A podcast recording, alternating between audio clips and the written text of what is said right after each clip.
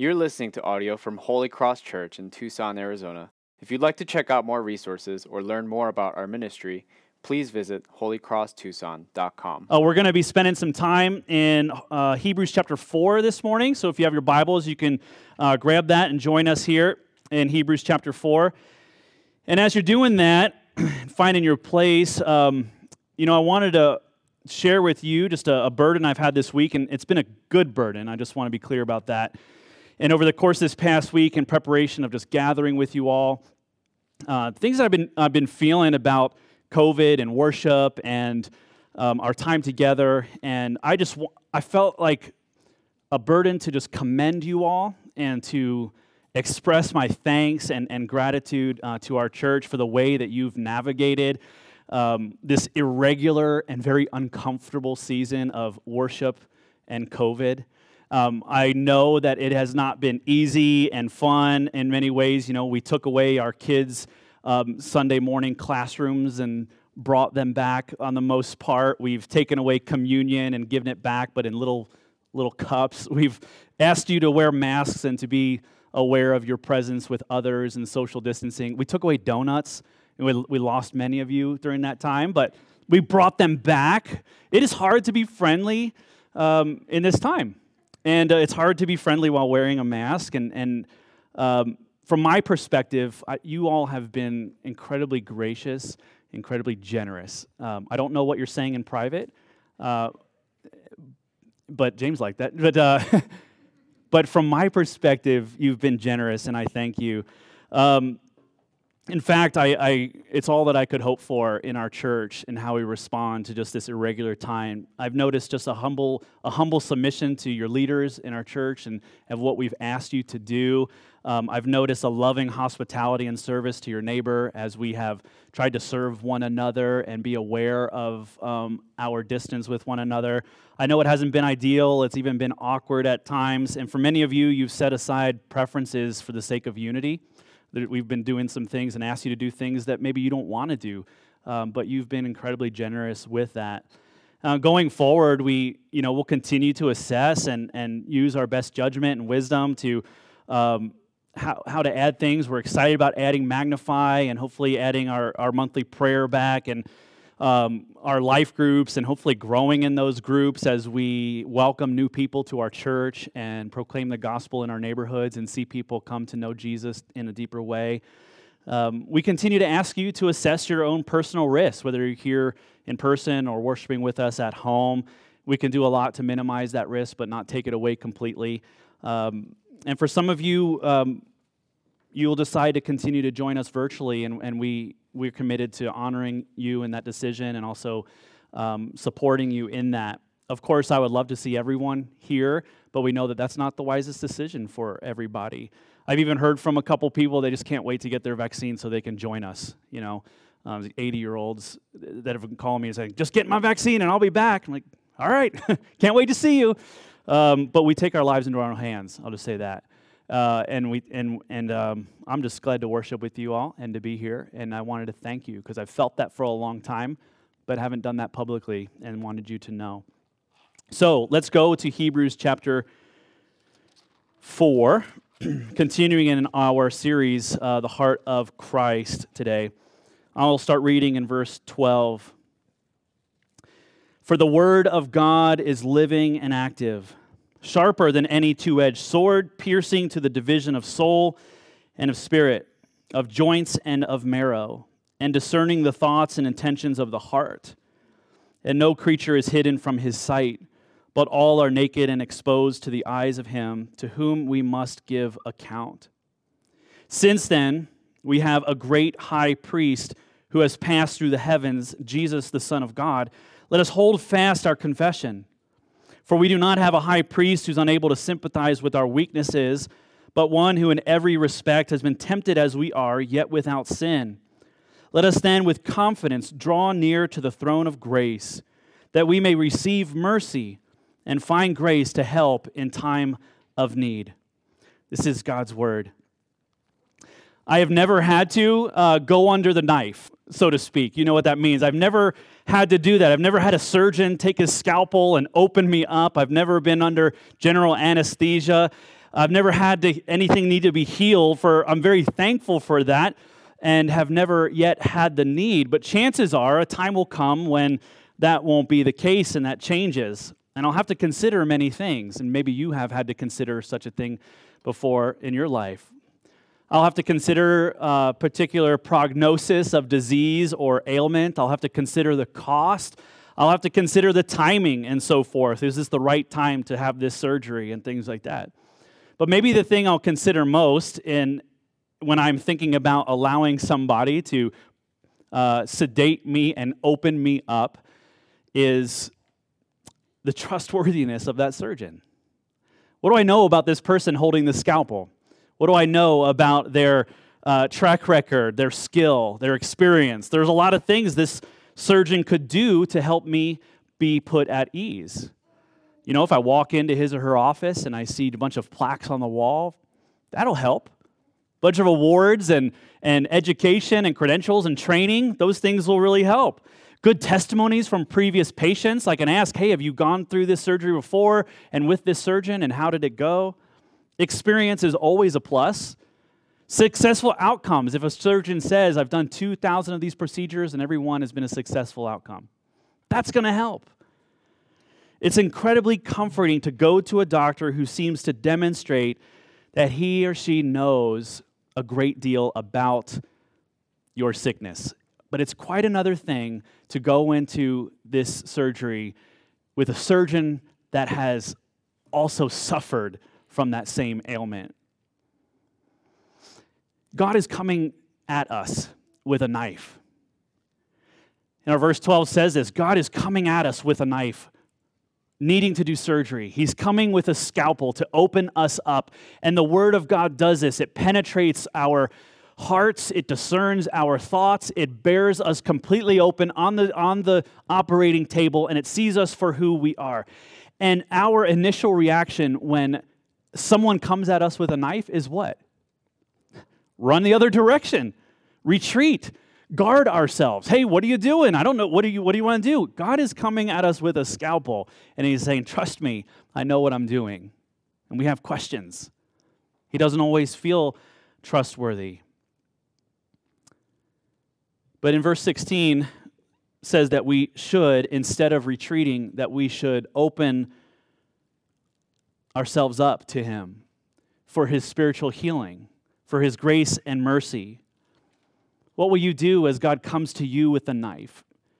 In the form of trials of life, in the form of conviction through His Word, in the form of suffering, betrayal, and hardship, in the form of sickness and, and, and loneliness, in the form of all the things that, that pain us in this life, as God is coming with a scalpel how will you react to him? Will you retreat?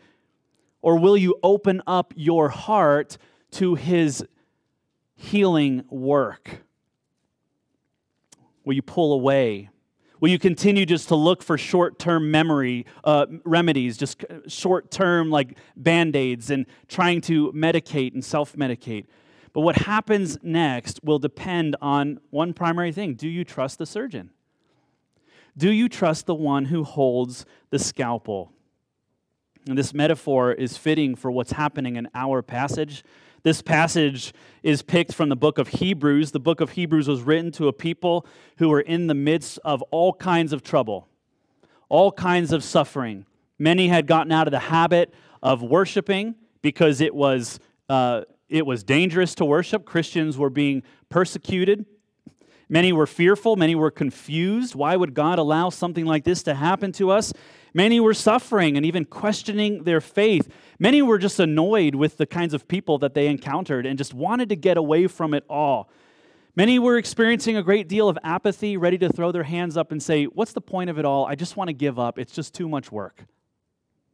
If only we could relate to this kind of time, right? We know exactly what they're feeling. We know exactly what they're going through. The God's word is the most relevant thing we will read every day. It's so applicable, it's so relatable. God's people have suffered in, in different ways throughout time, but the, the, the longing and the pain and the, the pressure, the confusion, and the heartache has all been the same. And in the midst of all kinds of difficult decisions and painful scenarios, They had a decision to make. Will they walk by faith, even if it means that their faithful decisions will lead to more suffering? Or will they run away? Will they keep moving forward? Will they keep trusting God? Will they keep clinging to his promises? Or will they lay down and, and, or throw up their hands and say, I just want to be done? It's just too hard. And the writer of Hebrews wants them to know that when God comes at them with a knife, that they can trust him. Writer of Hebrews is writing to a group of Christians in the midst of, of struggle. And he's telling them, don't give up. Don't throw your hands up. Don't give in. Don't lay down. Don't lose hope. Don't lose faith. And knowing that their faithful decisions will lead to more pain. We can trust God. And Jesus, the exact imprint of the character of God and the perfect impression of his nature, is all the evidence that we need to know that the one before us that holds the knife to do his work in our hearts loves us and is trustworthy. And it's here by looking at Christ that we have this foundation to that trust in God so that we don't give up either. Because I know that you and I are going through this pain, we're going through the heartache, we are tired of taking one step after another. And it's just hard to live in a broken world with broken hearts. And so God's word to us is meant to say, don't give up. We have three reasons that we can trust in Jesus as the foundation for our not giving up and trusting in God. The first that we see in this passage is that Jesus stands with us in our weakness. He's with us. And it'll sound a little bit counterintuitive as we think Jesus is with us, as the passage describes Jesus ascending into heaven and being kind of out of sight and out of reach. The writer believes that reminding his readers that Jesus is in heaven and functioning for us as the great high priest, that, there, that, that means there's never a time that we ever have to be afraid, no matter what trouble comes our way, that Jesus is not directly by our side, present with us through it all, struggling with us as we go through it. When you think about Jesus in heaven, does it make you feel like Jesus is closer or that he's further away? Naturally, we might have the opposite effect of feeling that he's close. He's out of touch, he's out of reach, he's transcendent, he's above, he's out of sight. But that's because you and I will read something like this and with the eyes of not first century Jewish men and women, but 21st century Americans. We read this and we see that Jesus has ascended into heaven as our great high priest, and we say, I kind of wish he was right here with us. But let me give you a peek into what the readers would have seen at this when they see that when the, when the writer of Hebrews says Jesus is our great high priest, that that would have given them tremendous comfort presents the argument of the high priest. Since we have a great high priest who has passed through the heavens, let us hold fast. Don't give up. Why? Because Jesus is in heaven as your great high priest.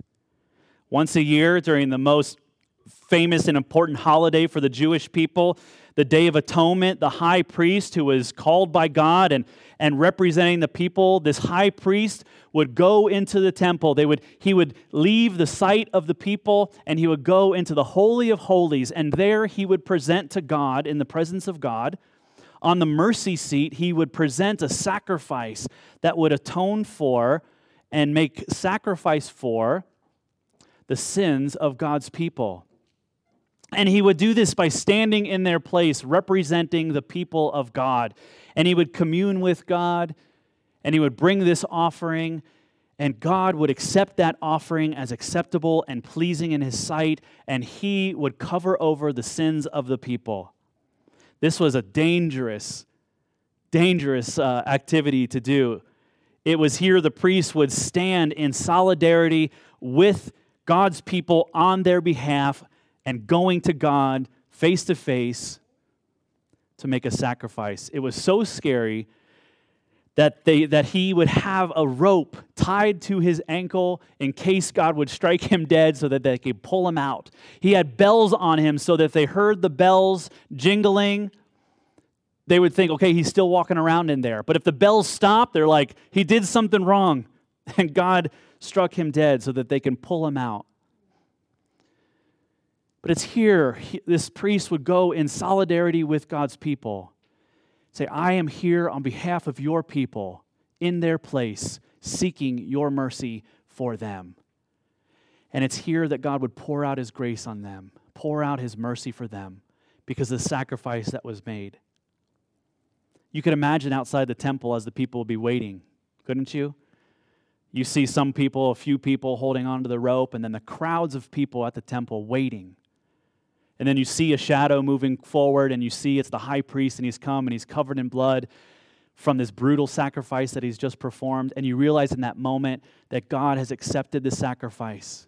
Imagine the cheering, imagine the celebration, imagine the peace. The people of God carried with them the weight of their sin on their soul. And when they saw this sacrifice made and accepted and the priest coming back out, they would have felt joy. They would have felt rest and his mercy. And year after year, they did this over and over again to find rest for their soul that was heavy with sin. Now imagine feeling that way perpetually without end that there's someone who stands in your place in solidarity with you to bring rest to your soul sin stained heart, broken and weary and heavy with sin, that there's always someone advocating for you. There's always someone fighting for you. This perpetual high priest, always standing in your place, always seeking God's mercy, always pouring out God's love for you.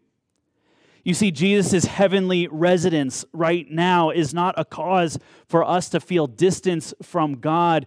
It is actually the opposite. It is proof that his presence is with us right now. It is this very reason Jesus said, It's better for me to leave, so that when I leave, I will send my Holy Spirit to you. I will send Spirit of God to dwell with you, so that no matter where you go, you are never alone. He's not only the one who stands with us, he's the one that sacrifices for us. A word that I've heard more maybe this last couple years than my entire life is the word solidarity. See, solidarity, it's a use, it's used a cry for, for people to stand together in unity, to stand together in, in oneness. Solidarity with our neighbor who is hurting, our neighbor who is suffering, solidarity with our community trying to uh, come up with a plan of restraining this virus, solidarity with healthcare workers on the front lines, solidarity with teachers in immense stress, solidarity with those who are hurting. What does that mean that we are together? Dane Ortlund in Gentle and Lowly says this solidarity is unrestrained withness. It's a made up word, but you know what it means? Unrestrained withness. The great point that our passage is making is that Jesus is not just a better friend. He's not just a good friend in our time of trouble, but He is our great high priest. He's put an end to the fear that you and I have of ever being alone when we are suffering. Friends will leave us, jobs will change, peace and comfort will ebb and flow. Jesus is with us. He's our ever present, always enduring, faithful high priest, standing with us with unrestrained withness. Do you feel his presence in your life? The preacher of Hebrews goes on to further give evidence that we can trust Jesus, that not only is he with us, not only is he present for us, with us and stand with us, but he can identify with our weaknesses. If Jesus were alive today, uh, on earth. He is alive today. If he were alive bodily with us and on earth, he would have been canceled, ignored, unfriended by everyone he's ever known. Verse 15 does something that every English teacher will tell you you should never do in a paper, and that is to use a double negative in a sentence.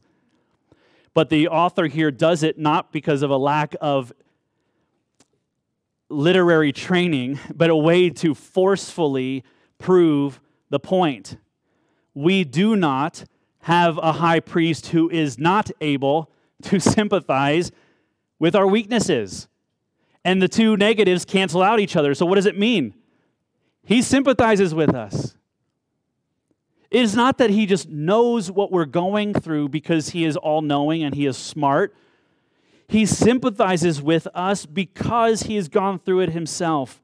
In verse 15, but one who in every respect has been tempted as we are, yet without sin. When we look at Jesus, we are looking at one who's not just our friend and who cares about us. We are looking at one who knows exactly what it's like to be us. He knows exactly what it's like to suffer as we suffer, for he has been tempted in every single way. He has been broken in every single way that we have. He has experienced every human emotion and pain and loneliness and hurt and ache in his heart that you and I experience. And he is able to sympathize with us. He knows. My daughter had to get some blood work done. It was one of those at home kits that we kind of ordered and had an at home kit there. She's irrationally afraid of needles and pricks and blood. And so, it's so much so that if she comes out of her bed at night and we're watching TV, all we have to do to get her back into her room is saying, There's blood in this show. And off to bed she goes, Okay, I don't want to do it. Terrified, irrationally afraid. We had to use a lancet, right? You know, those little spring loaded needles that you prick the finger with. And I'm telling her, honey, it's like a butterfly landing on your finger. That's what it feels like. It's just, it's not going to hurt. You're overreacting. You're being irrational. Let me, I'll show you, honey. I will do it so you can see what happens. And so I, I pricked my finger, and I got to tell you, I was surprised by how much blood comes out of that. There's a lot of blood, and I could feel my heartbeat in my finger nonetheless. And I'm thinking, that's, she's going to freak out at this. That actually hurts quite a bit. So I'm dripping blood and I feel my heartbeat. What's my he knows. He's not just trying to give us a pep talk and say, You can do this, you can get through it. He is saying that we can trust him because he knows exactly what it's like to go through what we are going through. When you're betrayed, he knows because he was betrayed. When you're misunderstood, no one has been misunderstood like Christ. When you're bruised by the pain of this world, he's also felt that same way. When you lose somebody you love, he has also felt that same grief. In fact, he, he feels it more. Because of our own self centeredness and selfishness, we will remove ourselves from putting ourselves in people's shoes. But Jesus never did that. He always put himself in others' shoes. He always did that. He knows, he never gives up. He knows the pain and weakness, but more than us. With the clarifying verse, yet without sin. Now, this might be confusing because you're thinking, okay, how does Jesus know what it's like to be me? He's not a sinner. He has never sinned. Have you ever felt that? Okay, he came, he walked, he became a man, and he knows what it's like to be human, but not really. He doesn't know what it's like to be fully human because he never had to know the pain of sin. How could Jesus say that he knows what it's like to be in my shoes if he is perfect? C.S. Lewis uses this really great analogy of two people walking through a storm. And in the midst of you, you picture this horrible windstorm, this snowstorm, and two people are walking in the face of this wind, fighting the wind with every step, leaning into it, pushing into it, and, and feeling the, the, the pain and force of this strength of this wind. And one person lays down. And you know what happens is when you lay down in a wind like that, the wind goes over you, and for the first time, it gives you rest. And you feel relief from the storm. But the second person presses on the second person keeps fighting the wind. The second person never gives up, never lays down. Which would you say knows the pain of the storm better? The one who keeps going, the one who gives up. It is true that Jesus never sinned. But because of our sin, that has actually caused us to not experience the full weight of this world like he did.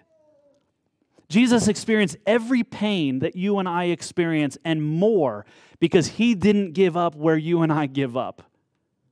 He knows the pain of every moment better than you because his experience is not clouded by the sin that clouds our experience. Jesus experienced the full pain of being human unfiltered, without a moment's break from the temptation of sin. He never laid down, he never gave up. And therefore, there is not a single person in a better position to know what it's like to be you than Jesus Christ. There's not a single person who knows what it's like to feel the feelings that you feel than Jesus Christ. Some of you are fixers by nature, some of you are feelers by nature. The question is, which one is Jesus? And you're thinking, well, whichever one I am. Now, listen to this. Sometimes, not all the time, but a lot of the time, maybe most of the time, when we are suffering, we don't need someone to give us a, a, a, course on God's attributes. We don't need someone to give us a fix it lesson. We don't need someone to take that pain away. We need someone to let us know they're with us, and if necessary, to sit down with us and weep with us when we are weeping. We need someone to feel our feelings along with us, not just from a distance and say, I'm sorry you're going through this. I'm here for you. Jesus doesn't just say, I'm sorry you're going through this, I'm here for you. Jesus is with us and feels what we feel, and he weeps with us. If you look through the New Testament, Jesus is always sapped of his energy. Jesus is always exhausted. Jesus is always sighing. This is what the New Testament says. If you look through the life of Jesus, the guy has the weight of the world on his shoulders. He's always tired. Why is he always crying? Why is he always weepy? Because you and I exhaust him. Our sin is exhausting. He came leaving the glory of heaven. He becomes like us, he's tempted like us, yet the outcome of his temptation is completely different than our outcome. He is faithful. Now imagine how exhausting that was to be faithful every single moment. Are you exhausted just thinking about it? Every single temptation, obedient. Every single temptation, faithful, steadfast, exhausted. That's Jesus. He is this kind of friend who doesn't just look from a distance and say, I care about you. He is one who does not give up. He is better not because he is with us or just because he identifies with us. Jesus can be trusted because he alone has the strength that we need. Our book, uh, Dane Ortlund says this in Gentle and Lowly The one who shares in all our pain shares in it as the pure and holy one. Our sinless high priest is not one who needs rescue, but who provides it. This is why we can go to him to receive mercy and find grace. He himself is not trapped in a hole of sin with us, he alone can pull us out because Jesus was without sin, he can stand on the, on the dry land looking down into the pit that you and I are in and extend his strong, mighty, and forgiving hand and pull us out. If we want Jesus to identify with us by becoming, by be, being sinful like us, well, then you'll understand how I really feel. Then both of us are in the ditch together and he is of no value to us. But because he was tempted in all ways, yet without sin. He is the solution to our problem, the healing for our pain, the rescue for our trouble. What happens when we approach God in the confidence of Christ's sacrifice for us? What happens? The writer of Hebrews says, This is why you can be confident. We can go to the throne of grace to get His grace and His mercy for us. Now, this is, again, let's look again in the first century Jewish eyes. The throne of grace. They, this is a strange phrase. The throne, what happens at the throne of God? Judgment. Even uh, verse 13 says this no creature is hidden from his sight. All who are naked, all who become naked and exposed to the eyes of him to whom they must give account. Everyone comes to the throne of God bearing all of their sins, and they have to give account to God. That's a terrifying thing. But because of what Jesus has done and stood in our place and become our sin, dying on the cross for us, the throne of judgment is now a throne of grace. And so we can come to him confident in our time of need. When does it the mercy and grace come? In our time of need. That is to say, his response is always appropriate to the time. Not according to our time, but according to his perfect wisdom. See, if we fail to grasp onto Jesus and trust in him in our weakness, we rob ourselves of that great joy of God's comfort and assurance that he holds for us. If we fail to grasp him and trust in him, and fail to come confidently to his throne of grace, that mercy and grace that he pours out for us, we will miss. Mercy, what is that? It is mercy for past sins, it is forgiveness for our sins. Grace, it is, it is grace for our present and future needs. These are the two things that we struggle in when we are suffering. There are two fears that we have. One, can we be forgiven? And two, is there hope for the future? And do you see when we come to Christ, He pours out both grace or mercy for past sins, grace for the future, forgiveness and hope. To say that Jesus is able to sympathize with us is not a pep talk. That's not what I'm here for. That's not why we come to God's Word to just get a pep talk from heaven. Keep going. You can do it. It's not a pep talk, it's a promise from God Himself that His children will receive mercy and sustaining grace, and it will never come too late. Do you see how God responds to your suffering? However small it might be in your eyes, however big it might be in your world, do you see how God responds to your suffering? When you look at God, is He wagging a finger at you and saying, I told you you shouldn't have done this? I told you you should have done this or that. I, sh- I told you you should just trust me more. If you see him and you go to the throne of God and you see him wagging your finger, his finger, then you're not seeing the God of the Bible. If you're hearing him tell you that your suffering is just somebody else's fault and everybody just needs to see the world as you see it, then you're not listening to the God of the Bible. If you are feeling absent from God, then you're not experiencing the God of the Bible. Because when we suffer, He sees us, He stands with us, He experiences our pain with us, He reaches down and He rescues us. Believe that. Do you believe that? Do you believe that He is that friend, that He is that one who sympathizes and knows your brokenness? He experiences all of those pains and He rescues you. Let it stir in your heart that really that Jesus really does sympathize with our weakness. This is the heart of Christ. He cannot be any different. And trust that his grace will see you through even the toughest of times.